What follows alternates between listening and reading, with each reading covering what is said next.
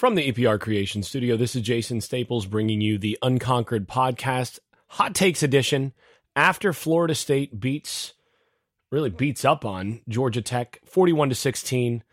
And generally, you would think with a 41 to 16 win, you'd say, well, you know, good performance overall, good, you know, well played and all of that.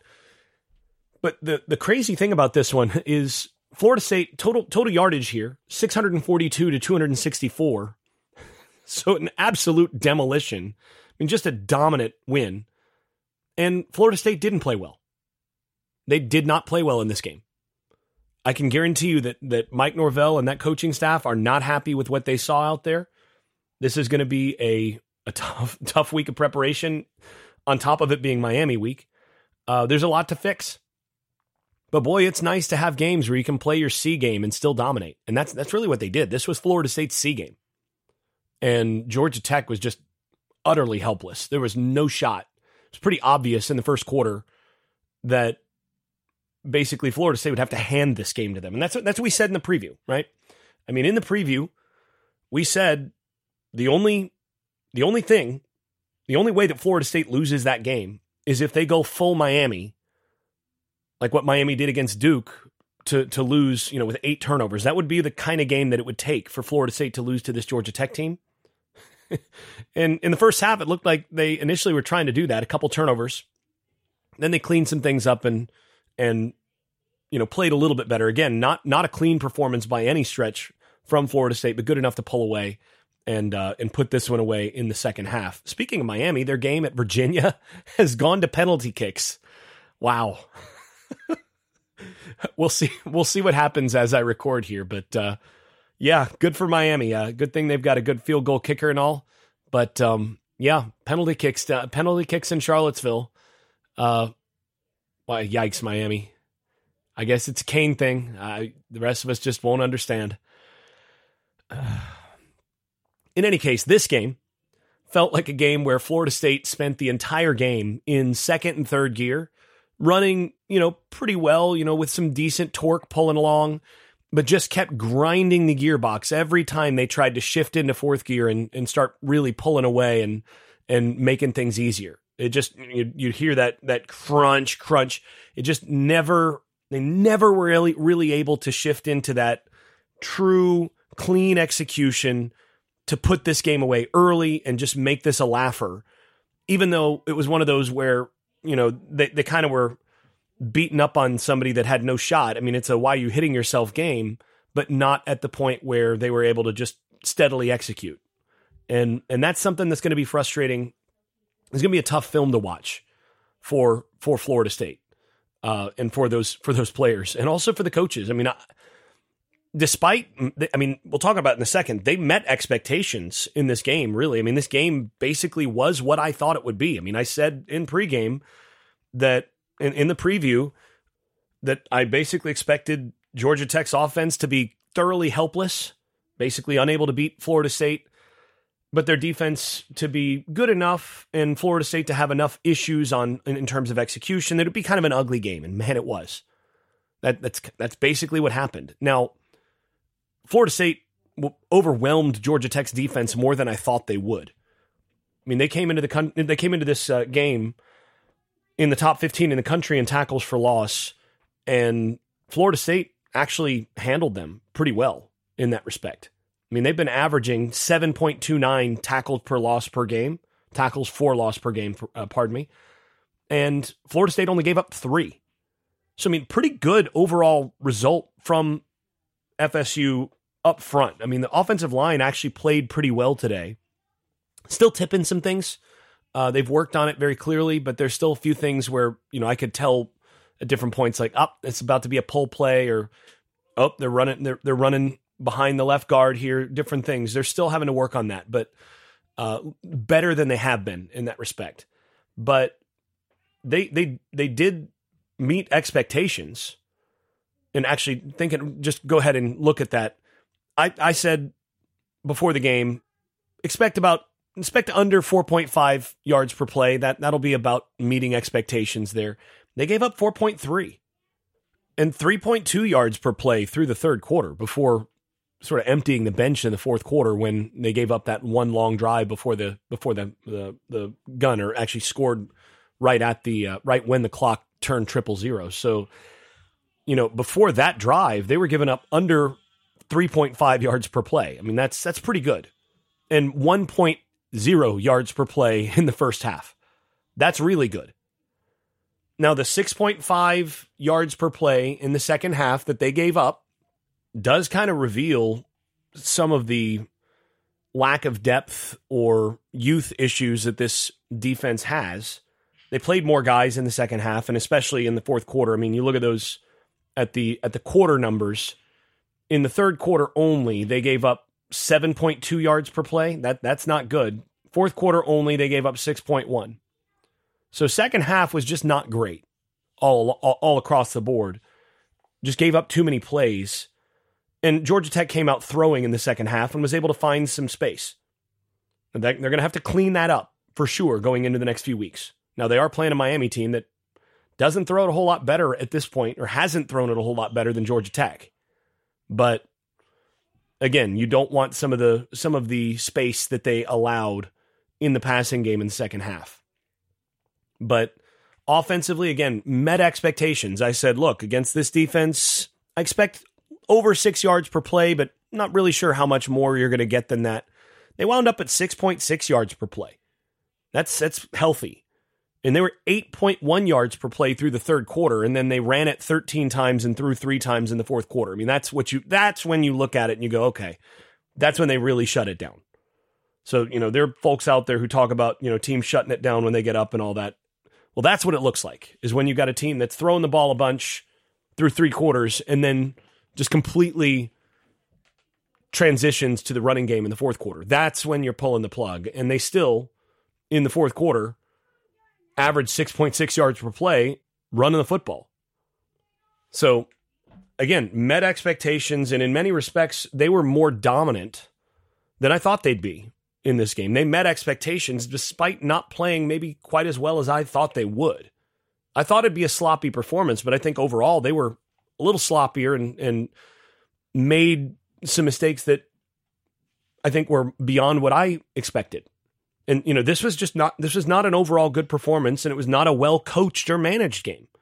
This is one where the coaching staff is going to look at themselves in the mirror after this one and go, "Yeah, we we we could have we could have had this had them a little better prepared for this or you know had them in better position for this i mean first drive you have the overthrow on a wheel it's a great play call out of the sugar huddle for a clear sure touchdown on third and three poor throw so then you got fourth and three you call a good good play a little sprint out pass for what should be an easy conversion to a guy that hasn't dropped a whole lot of balls and Poitier just drops it.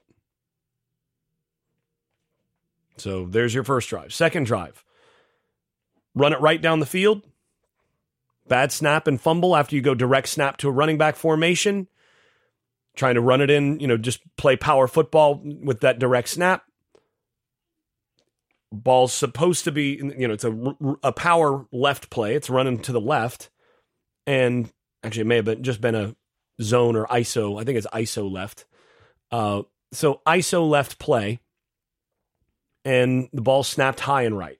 And quarterback probably catches that because he's used to that sort of thing.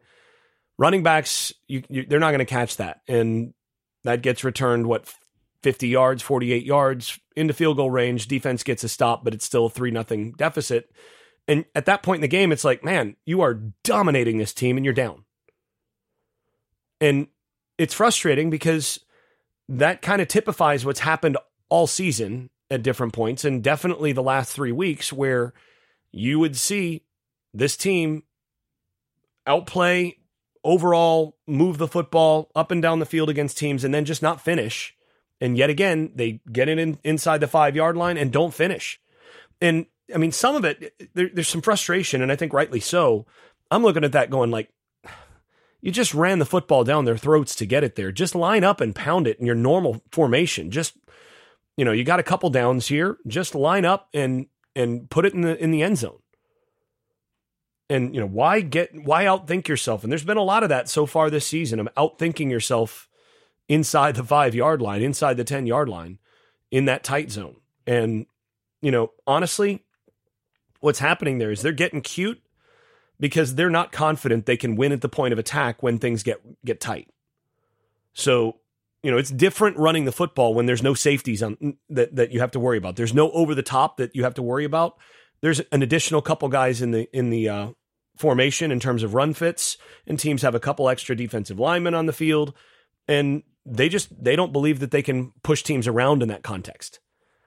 Bottom line for me though is you get inside the two three yard line, you need to be you need to say screw it, we're going to do it anyway.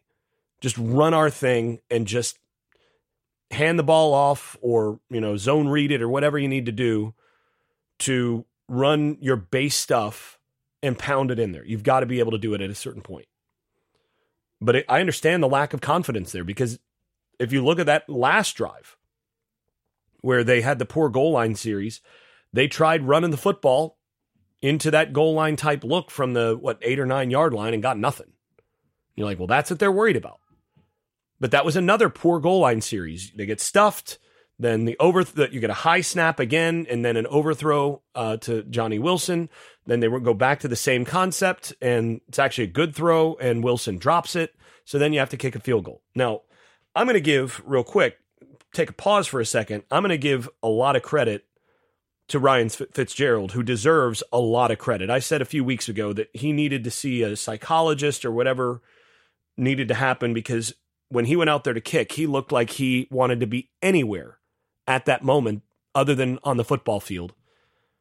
And he changed his steps back to his old old uh, steps. So before the season, you know, he'd been working with Graham Gano and uh, had gone to the more t- standard NFL two step approach to the to the ball, and he just never felt comfortable with it. And you could see that he'd walk out there, and it was like anything but this. Well, now he's back at his two and a half step approach, which he, he's been using before the first part of the season and he looks confident. looks like he's ready to go out and he's making solid contact on the ball. That that gives you some confidence going into these last four games that you can actually kick the field goals, which is good. You know that that that killed you a couple times in that first part of the season. Now you feel like okay, well inside the inside the forty yard inside forty yard field goals, you got a guy that that should be able to make more than he misses there. So that that's helpful. But yeah, then so you got the second drive, first and second drives, some mismanagement and some just poor execution at different points. You had a couple timeouts on that first drive as well, just because guys were in the wrong spot, lined up wrong, you know, different things. And you know, some of that is that they were playing more guys this week. Some of it is I think they had some stuff installed that they don't that they haven't run a bunch. But bottom line is you've got to be better prepared next week so that you don't have those substitution issues, formation issues, all those sorts of things. Had a little bit on special teams, a couple things on defense, just a lot to clean up. So now I will say, as a coach, this is a good result. You covered the spread, so your fans and boosters are happy. You had 642 yards of total offense, and you only gave up what what was what was it? I said uh, 264. Dominant game, and then you can turn on the film and rip your team all week for playing poorly and really show them, you know, this was this was bad. So that's good. All in all, this is this is the kind of result that you'd like to see more of, not just in scoreboard. So, a few more few more notes before I do that. I should thank my sponsors. Uh, thanks to EPR Creations, the best of internet marketing and website development, bringing that to you for an affordable price. Shenandoah Newsma of ShenRealestate.com in the Research Triangle of North Carolina, Louis Marquez of Keller Williams Realty in Jacksonville, Florida, and Garage Makeovers, the number one garage remodeling company in South Florida. If you need any anything in those areas, those are the best in the business in their areas. Let them know you heard about them from the Unconquered podcast. And as always, visit the, the Unconquered podcast shop for uh, for stickers and other types of you know little little things that you can do to support the show. There's also the Patreon uh, if you want to just donate a little bit here and there. And uh, I've got some other stuff coming here in the uh, near future. Going to look at Jordan Travis's throwing motion and a couple other things.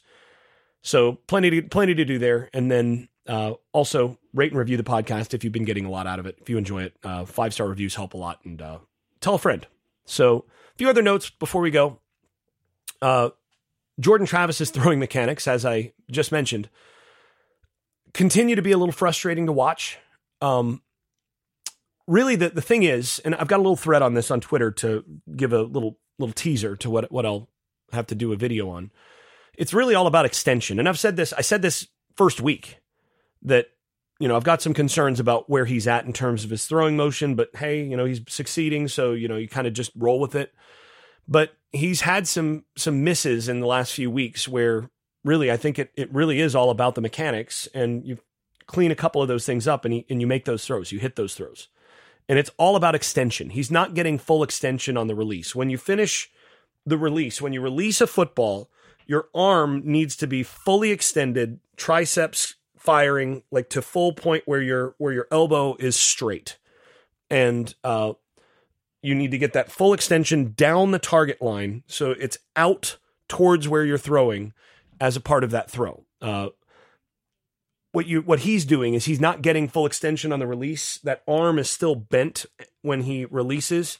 It's worse on some throws. You can tell on some throws when he, especially when he's aiming it.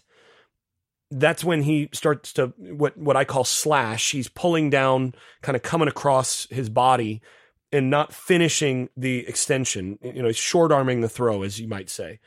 Uh, I think this is actually due to some some poor cueing. Uh, it's given how he came into the uh, into the preseason already doing this. I suspect that it's something from the off season uh, in terms of off season training or, or, whatever.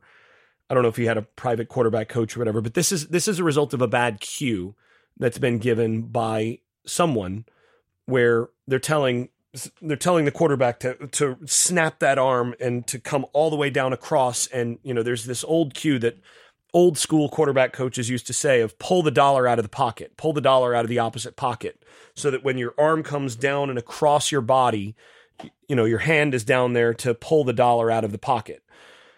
But biomechanically that actually is wrong and better quarterback uh, tutors and all of that these days basically say, no, there is no dollar in the pocket. It's out, not down, out, not down. That's the proper cue. So you have to get your arm extended down the line. And then, you know, I actually, when I've coached different guys privately and, and also as, as a quarterbacks coach with guys that were having, having some trouble with this, I would do drills where they were not allowed to actually let their arm drop below the shoulder when they would throw. So I'd hold something. I'd hold like a little uh, PVC pipe, you know, small uh, you know, a noodle or that sort of thing below their right, you know, at around their uh, their pec line, so that they'd have to keep their arm above that when they'd release, and they'd learn to release and, and feel that extension down the line, down the uh, the throwing hallway, down your target hallway, and that really does result in a lot more consistent accuracy. Now, when Travis is you know, really trying to let one loose when he's trying to to let it rip and and and throw a dart in there. He gets closer to good extension on that. It's he's still not getting full extension. He's still trying to snap that down and, and short arming it and throwing it with all arm. But it is better, and that's one of the reasons why he's getting better location on those throws. I'll do a video about this as soon as I'm able. Uh, but you know, this is nitpicking. Look, the guy went 63% on the day for 396 yards and 176.7 passer rating. So I mean that's that's pretty good. But anybody who watches this film is going to go, man, he left some serious throws on the field, just not quite putting the ball in location. And he's a guy that's going to want to make those throws. So that's something that they need to focus on when they get into practice uh, soon, and and try to uh, to get him just a little cleaned up there. It's not something that actually takes a whole lot. It's just feeling it physically and getting that little cue and you and and it's an automatic thing. It's like shooting a basketball we're like oh yeah that all of a sudden you're back in rhythm and you get it right. Uh, other notes for those of you uh, out there who've been asking a lot and i've gotten some questions about this in terms of julian armella those who've been suggesting you know maybe julian armella it's time for him to get some starter minutes that sort of thing. Yeah this tonight's game or today's game should put that to rest. Uh, oh and miami miami has won in pks wow, you know, they, they, they those guys really can uh, can do the whole football thing down there. Um, good for the Canes. All right, well, they'll come into they'll come into the Florida State game riding high, and uh, you know, confident that if that game also goes to PKs, that their uh, goalkeeper will be able to handle things, and uh, they've got someone who can put it in the in the uh, back of the net. So, yeah, good for them. Anyway, uh, yeah. As far as Julian Armella, if, if, if you've been asking about that, like you know, is he ready to ready to start? Is it time for them to give give him some starter reps and you know to give him more more opportunities? Today's game should put that to rest. He is just obviously not ready. It's just he's not there, and he's not in a position to be better than what you have out there. Not even close. Not even close. And physically, he's not quite there either. So it's it's physically, mentally, and and technique wise, he's he's not quite there. So no, you, you want to get him some reps in a game at the end of games exactly like this, so that you've got some stuff you can point to and, and work on cleaning up. But he's not ready. So um, yeah, that should put that to rest. Uh, Az Thomas, the talent is absolutely there. Still some work to do there though. Uh, he got picked on a little bit in this game. Couple that were you know, he's in good position, but you just can't cover it because it's an underthrow to a six seven receiver. You're going to lose that you know, 95 times out of 100. Overall, pretty good, but still getting there. Um, Rodney Hill is a dude. Man, I, I really like him at running back. I would like to see him get more opportunities and more reps at that at that position. Uh, and then CJ Campbell, also back and capable. That's a guy that they were confident was out for the year when he got hurt in camp, and he has worked his way back, and he looked awfully good today. So he's another guy that I wouldn't hurt me to see him get some carries uh, here and there as well. Uh, and then finally, Fabian Lovett played and played a lot. He he got quite a few reps. He played more than I expected. I thought they'd have him on a, a little bit more of a pitch count, but he looked good, looked comfortable. Some rust to knock off, not quite as you know in the the in mid season form as you'd uh, as you would think he would be if he'd played all season. But that's exactly what you'd expect good opportunity here for him to knock some rust off and get into game shape for the Miami game where they're definitely going to need him. So, all told, not the best performance. Definitely have a lot to clean up, but it's pretty good when you're able to overwhelm a team by that margin, 41 to 16, when you play your C game. You'll take that every time. Hopefully, they're able to get some things cleaned up and uh, and ready to play a little closer to that A game in a rivalry game this week against Miami. That'll do it for us. This has been the Unconquered Podcast. I'm your host, Jason Staples. Thanks for listening. The Unconquered Podcast is brought to you by EPR Creations, Louis Marquez of Keller Williams Realty in Jacksonville, Florida, ShenRealEstate.com in Chapel Hill, North Carolina, Garage Makeovers of Palm Beach and Broward County, and the Unconquered Podcast shop at unconqueredpodcast.com, which features stickers, magnets, and other Seminole gear. Thanks also to those supporters over at Patreon, where I post video analysis and field questions for the podcast from supporters. I'm especially grateful to those above the dynasty level that is, Andrew Garrett, Brian Leininger, Jonathan Kennedy, Lee Caswell, Travis Smith, Tyler Kashishki, Vince Calandra, and Bert Bertoldi. If you've been enjoying this podcast, please leave a five star rating over at Apple Podcasts or wherever you listen to podcasts. Post us on social media and tell a friend. This has been the Unconquered Podcast. I'm your host, Jason Staples. Thanks for listening. I made this.